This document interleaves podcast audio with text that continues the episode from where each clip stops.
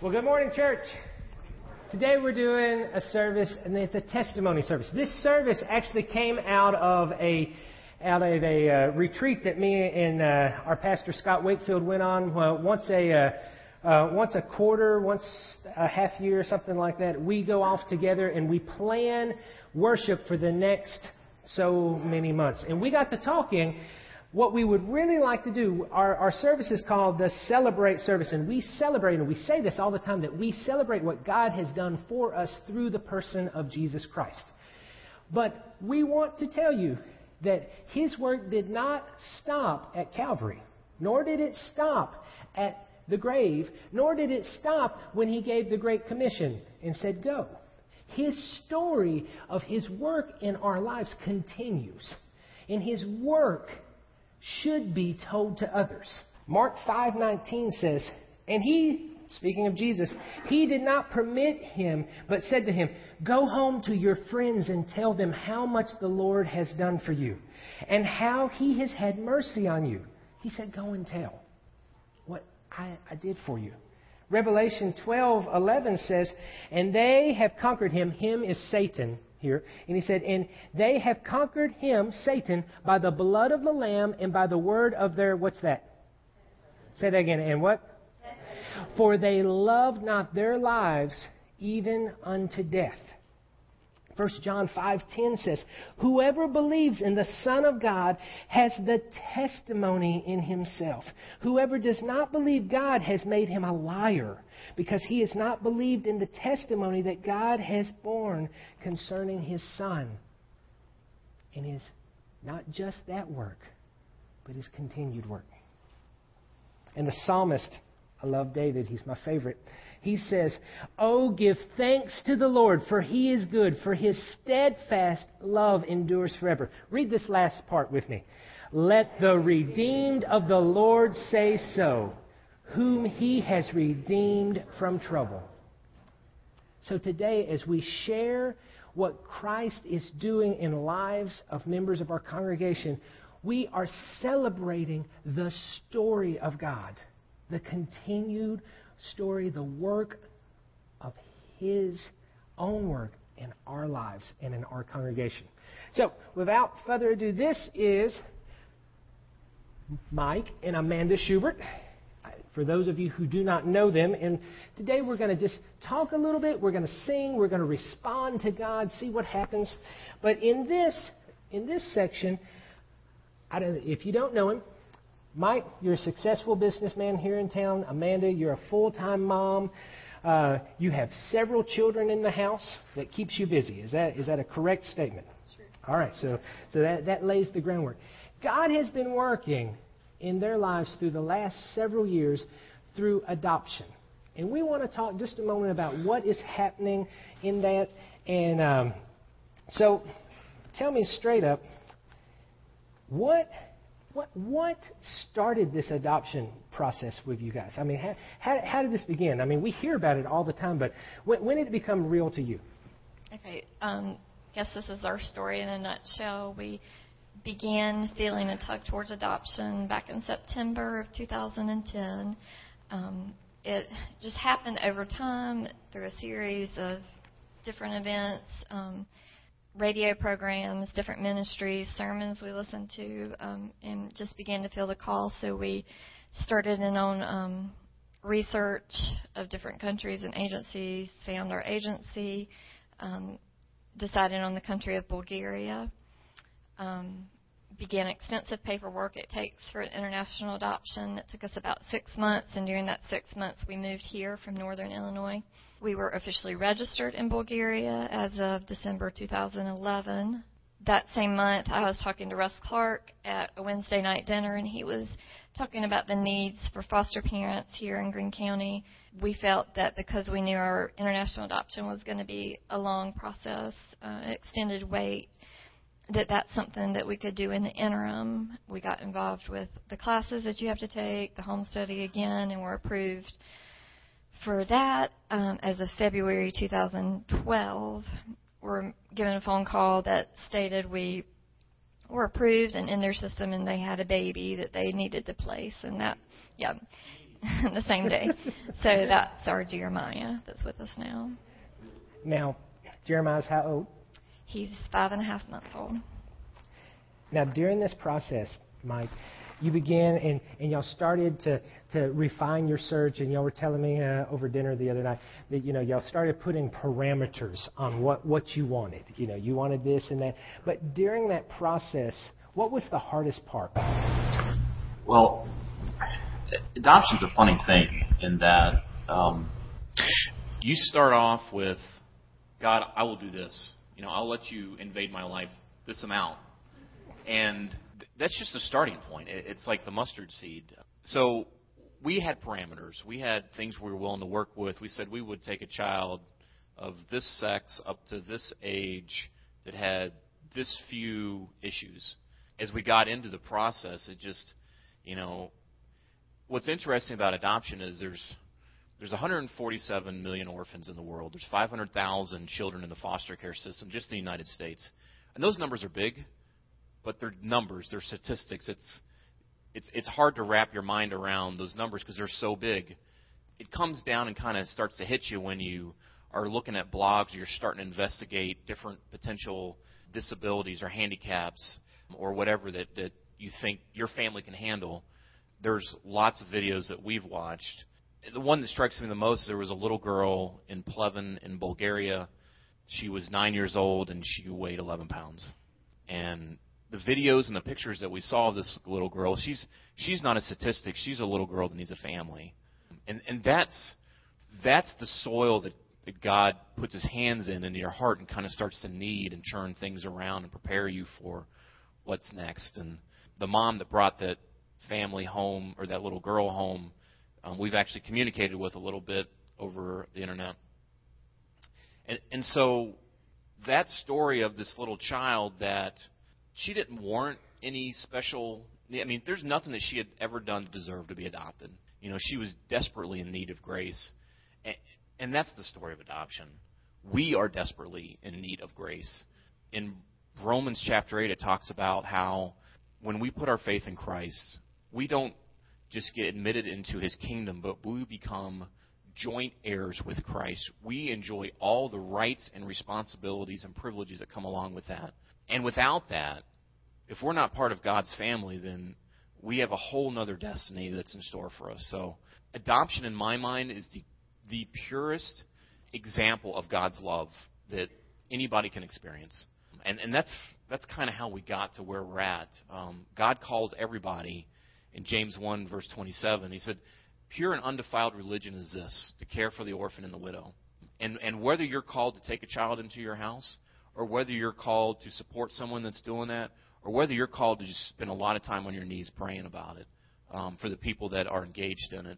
We are all called to that, and and that that that's our that's our, I mean that's become the ministry of our family. I think I we've got a, a you know Jeremiah in our house, so that's our fifth child, and we are still pursuing international adoption, so that'll probably be child number six. And um, I'm not sure it stops there. I the, the more we're involved in this, the more God breaks down the barriers of what Mike Schubert wants and what is good for Mike's career and what is, makes sense in our family and what doesn't put too much trial on, on my wife and our children and how big of a vehicle we might need someday. Um, I told Scott I might make an offer on the old van that doesn't seem to get used. You know, there's I, I just don't know, and and that that is it's just a story of submission. Through through this process, what is God what is God teaching you? The verse I brought says um, it's Proverbs 24:12, and it says, "Don't excuse yourself by saying, "Look, we didn't know." For God understands all hearts, and He sees you. He who guards your souls knows that you knew." And that is used a lot in some of the blogs we read. Some of the adoption um, families use that one just to say that we're aware of the situation. We've seen it. We've seen the videos, we've seen the blogs, we know what's going on, and um, we know through Scripture that God calls us to care for these people, for the helpless, for the needy, for the orphan, and once we know, then we're held responsible for what we do about it. So at some point, it's just a matter of being obedient to what um, God's called you to do. Ask you guys to pick a song today, and you pick the song Glory to God for us to sing. Why, why does that song mean so much to you? I specifically like the verse or the um, part of the the song where it says, "Take my life and let it be all for you and for your glory," uh, and that's kind of our prayer. Not that we are good at it or do it well, but that our lives would be used for His glory. I mean, why else would you take in a child that's hurting and mm-hmm. is going to need special care other than for His glory? Wonderful. Let's pray for a minute, and then we'll respond in song. Father God, it's it's evident in Scripture. Mike Mike just just preached powerfully here through his testimony that you care about the orphan. Father, challenge us as a church, challenge us as Christians to become compassionate to your children. In your precious and holy name. Amen. Let's stand and sing. You may be seated.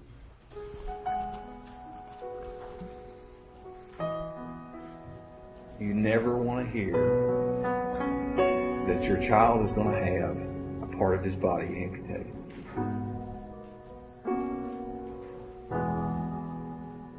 When they brought Ty up and they had him in the um, nurse's station where we could see through the window, no one noticed anything. Trisha's sister took me outside and said, Chris, uh, you need to know something. He's got uh, three toes on his right side. He's missing some toes. And I said, You're kidding, kidding. And uh, she said, No, I'm serious. And it was within just a few minutes, or actually just a moment, uh, Rick McGill, our doctor, came through the door and said, Hey, I, I think there's something you should know. Can you come back here a minute? The next thing we know, Rick's coming in and telling us, hey, he has FH, which is fibular hemimelia. Um, not only is he missing his two toes, he's missing his fibula bone, and um, best course of action is amputation. You know, we basically had to force ourselves to say it's going to be, you know, it's fine, he's okay, it's all right. The good option is is an amputation and a prosthetic. I never want him to look at me and say, "Mommy, why'd you do this to me?" And I'm so much more thankful for Kinley and you know, because it is only by, I mean, you hear it, but it is truly only by the grace of God that you do have a healthy child. Uh, and, and to be honest, we got the we got the uh, reaction that we expected to get from her, which is she didn't look up, she didn't look at us, she kept looking at him, and she said, "I don't care." I pray for him every night. What do you pray for? I don't know, just that mommy and daddy make the right decisions and that Ty's gonna be okay. The questions that I've had are, uh, did I do something to cause this? I question that. If my past sins had caused this. But I never didn't think that God wasn't righteous. When I'm sitting there changing his diaper and he's kicking, you know how they do, and you know, I was just telling him a lot. He's like, well, what do you think? What do you think? I'm like, I just want it over. I don't want to think anymore, you know. I hope he knows that we made the best decision, bar none, that we could for him. Most of all, I hope he knows that no matter what happens, it's not God's fault. My belief about salvation and how important it really came along a little bit far, farther when Kinley came along. And so when your kids are there and you think about the decisions that they'll have to make, um, you want to try to do everything right. And no matter what happens, that's really the most important decision that I want him to make there's no way we could have done it on our own. Absolutely none. I mean, because since he's been born, we've been surrounded by people that love us and care for us and only want the best for us. And that's one reason I wanted him out so bad, so people could actually see him and see what a blessing and wonderful creation he is. we love our church. I mean, and you know, I'm sure that some people think of it as just a place to go on Sunday and then it's over with. But the truth is, is that we, we've got a great family, but this is part of our family, and don't don't feel bad at all. Anybody asking? I mean, we expect it. My my parents, Trisha's parents, ask us what we're going to do all the time, and our church family asks us what we're going to do all the time. And we know they're concerned. I mean, they're not asking, trying to bug us. Right. Because they love us, don't? Our God is greater. Our God is stronger. God, you are higher than any. For those of you who, who don't know these wonderful people up here, this is uh, Trisha and Chris and Kinley and Ty Wilhoit. Trish, you've been a member of this church. You grew up in this church for a long, I mean, so you've been here for a little while. And then Chris, you came afterwards. Now, this story leaves us with basically a half. And so I want to do the Paul Harvey. I want you to tell us the rest of the story. Well, um, of course, as you all know, we went with amputation after a year of um, kind of like the Schuberts were saying. You find you try to find out every resource you can. You talk to everybody you can. You um, go through every resource. You uh, make yourself crazy thinking is this the best decision? Is this, is this the best decision? And once you made the decision, it's decided, and you know there's no going back. So um, we had some great family advice, great friends advice, and some wonderful doctors that were placed in our paths. And so, um, with all that being said, of course, you all know um, we chose amputation, and um, we don't look back. He's, he's great. Now, you were telling me in our uh, in our time that we were, were hanging out in my office that he had, and, and you used the word the Cadillac of all amputations or, sa- uh, or surgeries. What? Tell me a little bit about that. Well, I just mean by uh, that if the doc, if someone handed you a piece of paper and it had a list of the birth defects that your child, if your doctor said your child will have a birth defect, choose one. You would choose this birth defect. Uh, and Ty he has the best possible amputation because it's called the Syme's or Boyd amputation. And he was blessed enough to still have his heel bone and heel structure and the fat pad under it the, the way you and I walk. And so when he's not wearing his prosthetics and we're at the pool or uh, walk around the house, I mean, he still is mobile and gets around just as well as any two-year-old. So uh, they do that surgery in a lot of third world countries where they can't afford the prosthetics, so because they are still mobile. You're telling about just your experience of going into Shriners. Can you can you uh, tell us a little bit more about that? Well, when we got to uh, Shriners, we were, you know, obviously a little bit still on the, I don't want to say devastated, but still a little bit concerned. But once you walk in, you can see, and as Tricia was saying, there there are many more children out there, uh, many more people out there, but many more children, especially out there, that have it a lot worse. Uh, Tricia told the first uh, service that one of the uh, children that we saw when we got there didn't uh, came in with no arms and no legs whatsoever, and uh, of course Shriners took care of them. They're, it's a phenomenal place. So through this process, I mean, what what has God been teaching you? Well, it, it's okay. I mean, as you all can see, there's nothing wrong with Ty and like now going through all that that we went through that first year, I feel so guilty because we did trust God, and I mean we were never angry or upset. But um, looking back, I mean he could have a lifelong problem. Now, granted, I always say I'm not the one that has to wear the amputee, but I'm always or the prosthetic. Um, but I'm all, I mean we're always going to let him know he's okay, and um, Ty's going to be a blessing to so many people because there's one example that stands out in my mind where he's already blessed somebody. Uh, we were at a Cracker Barrel, I believe, on the way back, or I don't know, with Kinley, and um, there was a lady sitting in a wheelchair, and you know, my brilliant mind, the way it works, you guys who know me, said, "Have you had an amputation?" And you know, she's like, "Yes."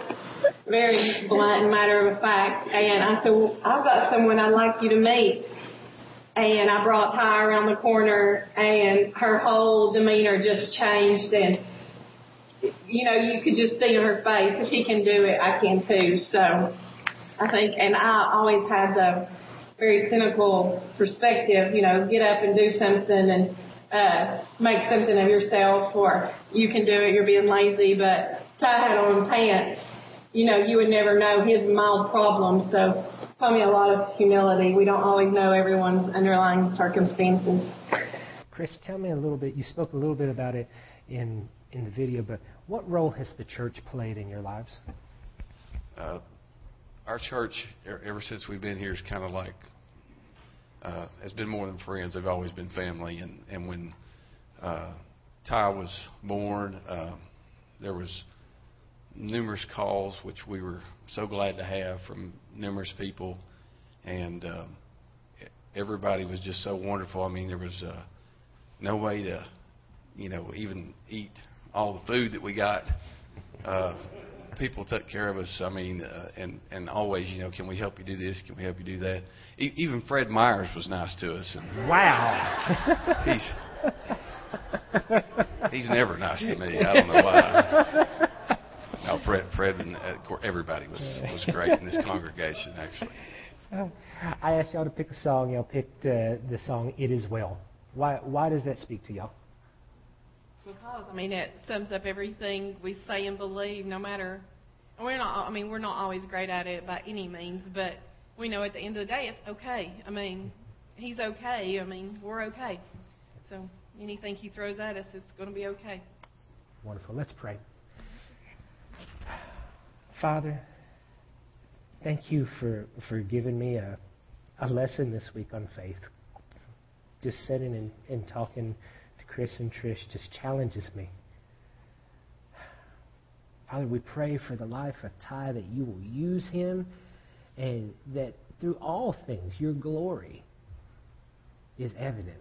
Your scripture says that you do all things well, and we ask that this is no exception, Father.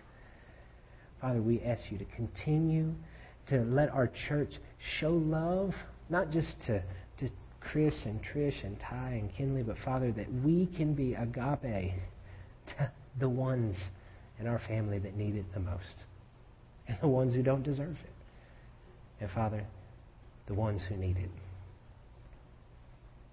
Father, let it be our church's cry that it is well with our souls, regardless the circumstances you put us through.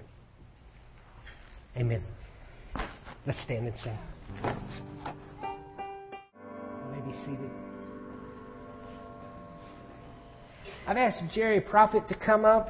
Some of you guys know Jerry, some of you don't. Um, Jerry tells me that he, and this was his quote from the first service, that he, you, you've been here before the dirt was here. Yes. Yeah. Most likely. That was his quote, not mine.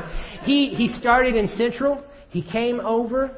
Um, he has been a deacon, an elder, a Sunday school teacher. Uh, he served in uh, about every role. He's done everything here but preach. And, uh, uh, and, and his story is going to preach here in just a minute. Uh, Jerry was instrumental in uh, creating an AV department that, uh, quite honestly, were, was light years ahead of anything else in Greene County. I mean, me and Scott talk about that a lot. That that we we have uh, we've just had great people to work with, and Jerry is one of those one of those people. But Jerry would like to uh, give you give you a statement today, and uh, the floor is yours, Jerry. Okay. Well, Eric and I talked this past week, and uh, uh, one thing he found out real quick that I have a little problem staying on task. I get easily distracted, and therefore that's why these notes. So uh, if I don't have these, uh, hard telling where we'll be. So anyway, and how long it'll take to get there. So uh, anyway, I, I would like to share this very thing with you this morning. And uh, the uh, as he said earlier, I have worked in several different areas. Uh, one of which I spent many years in was the AV ministry. And uh, well, as the years went by, I found myself spending more and more time in this ministry. I found myself uh, occasionally uh, needing to miss Sunday school to get the days uh, the day concluded, uh, Sunday morning worship. Well, before long, I found that I rarely attended Sunday school. That's okay, I told myself. This is important, and it is. After all, I was providing stuff for others to grow in God, and I was still attending Wednesday night Bible study. I knew how important it was to reinforce and focus every aspect of the worship service on the message that God had for us. So we would work towards the next week's service and would even work before and after Bible school. Soon, I found myself working through Bible study. I knew that uh, with all the distractions of a normal Sunday morning presentation, that I was not able to worship and to learn as I needed to. I know this sounds kind of strange, eh, but while I was serving the Lord, I allowed my spiritual life to suffer. I allowed my joy of serving Him to be misplaced, my first love. I believe this was God's way of giving me a wake up call. But me being a little slow and stubborn the way that I am, and my wife's quick to point that out, by the way. So, uh, well, my wife and I did discuss this in uh, this dangerous situation that uh, I was in, that we were in. And uh, we decided that we need to get back into activities and Bible studies to allow God to continue to work in this situation and in our lives. So when small groups began, it was the perfect opportunity. As I continued in AV ministry, I said I was stubborn, didn't I? So uh, I tried to focus on the message, but it came. But I came to realize that I was focusing more on the ministry and not God the Lord was telling me it was time for a change. And it has been a change. I have been down in worship service, being able to worship with you folks and with my family. And uh, that has been a change. And I've had to do a lot of praying during this time. Well, God's still working on me in these distractions, and I hope He will continue to. I pray that each one of you will be on your guard against the distractions that can take you away from God. Maybe here, maybe outside of here, maybe family, other struggles with jobs or whatever. Me, me and uh, Jerry are, in some ways, are cut from the same cloth. We were sitting there talking in my office this week, and and both of us, if we go to an event and we sit down, the very first thing that we are looking at is not the speaker. We're we're looking all around. We're looking at the the tech things, and we're and we're and we're comparing it to to what to, to what to, to what we're doing, and. Um,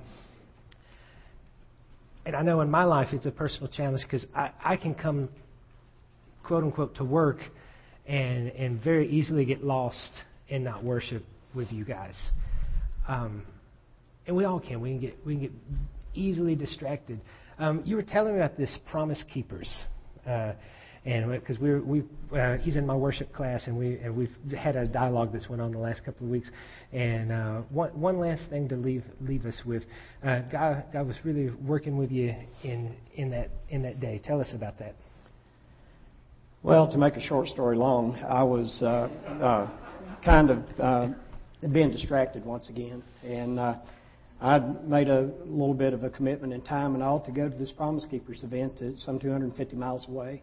Uh, spent time getting there, and uh, then I began to uh, uh, to look for a crew that was already there, and uh, so the I got there just a few minutes late, so I missed the first part of the the first session. Uh, hooked up with the guys in between the first and second session. Then the critiquing started. I sat down and I was noticing all the AV equipment, all the video, and how they could do this a little different and that a little different. And uh, um, about halfway through that session, God opened my eyes to something. And He allowed to see me, uh, for me to see the distraction that I had. And I was getting absolutely nothing, or at least not the reason I had been uh, had gone there, uh, out of this. And I had to bow my head in prayer and just start asking God to to prepare my heart to receive the message that He has. And after this prayer and after this time of, of recommitting my, my thoughts and all to Him, Every word that was said for the rest of the day hit me right between the eyes. I came out pretty battered and bruised up, by the way, but uh, but anyway, I, right now, I can't tell you what the what the sermons were on or the message there, but the message God left on my heart was that if I don't get anything out of the worship service, it's because I haven't prepared. It's because I have not allowed myself to come in His presence. You you picked the song. Um, picked the song "The Heart of the Worship." Heart of Worship. What what, what is what's so special about that song to you? Well, um, there's one part that uh, it talks about Jesus looking through the appearance, what appears to be right. It appeared to be right that I was here every time the doors were open.